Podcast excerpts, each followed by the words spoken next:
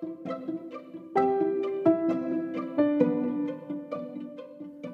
い、おはようございます。こんにちは、こんばんは、サトンです。今日のサトンの樽を知る第60回ドゥドゥンテーマ、卒業式イエーイということで、えっと、卒業された方もたくさんいらっしゃるかと思います。えっと、高校、中学、小学、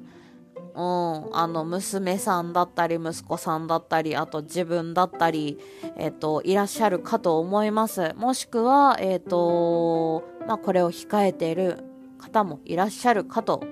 思いますし、まあ、まだ控えてない方もいらっしゃるかもしれませんけれども、えっと、卒業式のシーズンなので、卒業式、北海道の卒業式ってどんな感じみたいな感じのお話をしようかなと思ったんですけど、まあ基本的には変わりませんね。なんならあの3月1日に卒業式をすることがあまりないので、結構地元では真ん中あたりかな。もう多分、えっ、と、配信されてる頃には地元の卒業式も終えていると思います。はい。っていうのも、えっ、と、まあ、特になぜかっていう理由もよくわからないんですけど、まあ昔からなんか北海道はなんなんか全体的に遅いなっていうイメージは子供の頃からありました。私、生まれも育ちも北海道なんですけれども、あのー卒業式はやっぱり中頃だし、で、中頃になってその、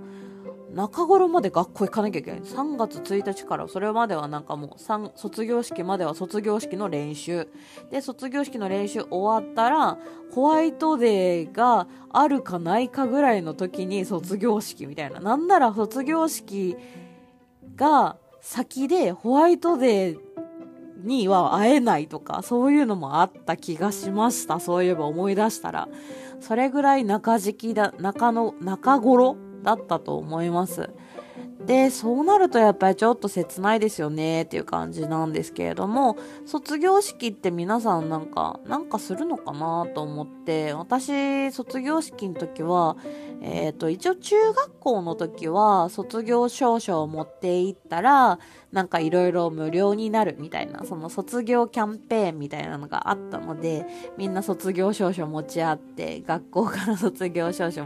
が学校終わって、卒業式後すぐでもないのかな、卒業証書持って、えっと、ボーリング場行って、なんか打ち上げみたいな、なんか卒業おめでとう会を自分たちでやって、みたいな。で、プリクラもまだ当時は、今みたいに大きくないので、あのーもう、10人とかも入れないぐらい。もう9人で顔ギチギチで顔もう半分の人いっぱいみたいな、そういうのがあったぐらいの卒業式でした。でも今年の卒業式の方々って、あのニュースとかで見ましたけれども、やっぱりコロナ禍で、えっと、3年間ずっとマスクで、あの、なんなら、その、フルで顔がわかるっていう子の方が少ない。同級生でも少ない。同学年でも同窓生でもクラスメートでも、と、きちんと顔を見たことがないっていう方もいたし、あと、こんな人いたんだって思う人もいたらしいですね。なので、あの、卒業式、あの、皆さんなんか、今年の卒業生の方々は、ちょっとこう、かわい、かわ、かわい、かわいそうっていうのもなんなんですけれども、なんか上から目線で嫌ですね、それだと。でも、なんか、それは、なんか私たちは味わってないので、私自身は味わってないので、なんか、今の、今の時代の、令和時代の、その卒業をされた方々は、貴重な体験をして、で、その貴重な体験がいらなかったとしてもですよ。でも、今後どういう正常になるかわからない。また新たにコロナのような新しいウイルスが発生したりとかしたりしても、負けない力を持つっていうことが、その人たちは、あの、臨機応変にできるんじゃないかなっていう、そういう部分は、あの、羨ましいなってすごく思いましたし、あとは、あの、もちろん、うんと、私ニュースを見て、3月1日ぐらいのですね、なんか福、福岡の、この卒業式の、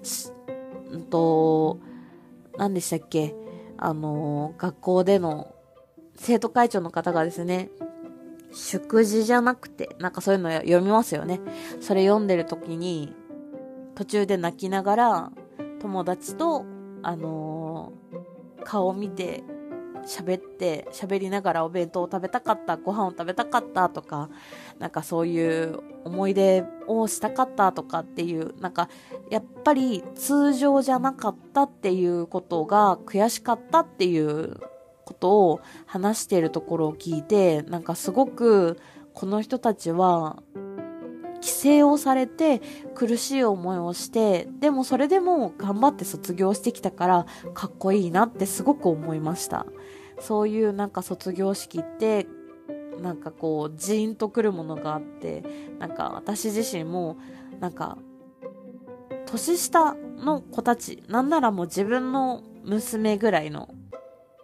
娘ぐらいの年の子まあ娘にしてはちょっと大きいですけどなんかそれぐらいの子たちがそういう風にこう辛い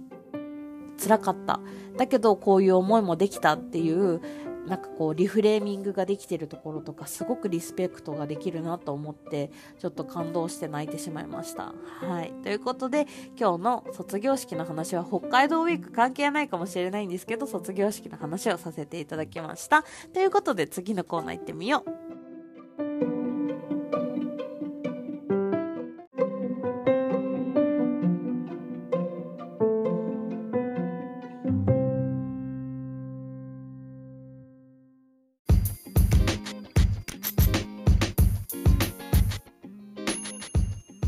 楽のコーナーということで、今日の音楽もちろん北海道ウィークなので、北海道のアーティストウェイエイエイエイエイエイエイエイエイということで、え、あなた忘れてないって思ってるかな？もちろんそう、グレイ。はい。函館出身のグレイを紹介させていただきます。っていうほど紹介するほどでもない。なぜなら、もう有名だからグレイって、まあ、もちろん北海道では有名ですし、函館って言えばグレイだしっていうところあると思うんですけども、もうもちろんあの、全国区でグレイが好きな人は多いと思います。あのー、まあ、元祖ビジュアル系アイドルという、アイドルじゃねえや、ビジュアル系バンドなのかもしれません。でも、なんか、それもビジュアル系なのかもわかりません。もう、なんだろう、ロックバンドだと私はちゃんと思っているので、うん、すごくこう、熱意がある。で、まあ、グレイのテルさんの声がすごく好きだっていうのは、私の中ではもちろんあります。あの、にわかなので、やっぱりこう、この曲知ってる、あ、この曲知ってるぐらいの感じなんですけどじゃあフルでちゃんと歌えるかって言われるとそこまでではないんですけれどもでもやっぱり北海道だからなのか聞く機会はやっぱり多くてですねあのグレイさんはあの今回紹介しなければと思いました。はい。ということで、グレイでじゃあ何を紹介したらいいのと思ったら、やっぱり私は本当に恋がしてた、恋にもうまとわりついてたんですかね。あの、北海道ウィーク、こう、思い出してみてください、皆さん。マスカラまつげ、あの子になりたい、別れましょう、消えましょう、あなたから。で、ワインレッドの心、旅立ちと来て、今回じゃあ何の曲来るの？グレーだったらって、誘惑ですよ。はい。時には愛は二人を愛試してる because I love you 喜怒愛視線を振り切って wow 嘘も真実も駆け引きさえもいらない。今はお前が誘う。ままに。溺れてみたい。溺れてみたいですね。はい。いや本当になんて言うんだろう。本当に、本当になんだろう。痺れる。歌詞が。試されてるっていうか、なんだろう。もうなんかさ、その、駆け引きとかもいらないよねって思うぐらい、もう誘惑されたらもうそのまま溺れちゃいたいっていう声ありません？や私だけなんですかね。なんかてかもう溺れちゃうんですよすぐ私は。なんかもうちょろいんですぐポチャンと入っちゃうんですけど、まあ、それぐらいあの歌詞この歌詞を聞くたびに溺れてみたい、溺れちゃったみたいな感じで、もう本当になんかその、誘惑っていうか、誘惑してるつもりは相手にはないんだろうけど、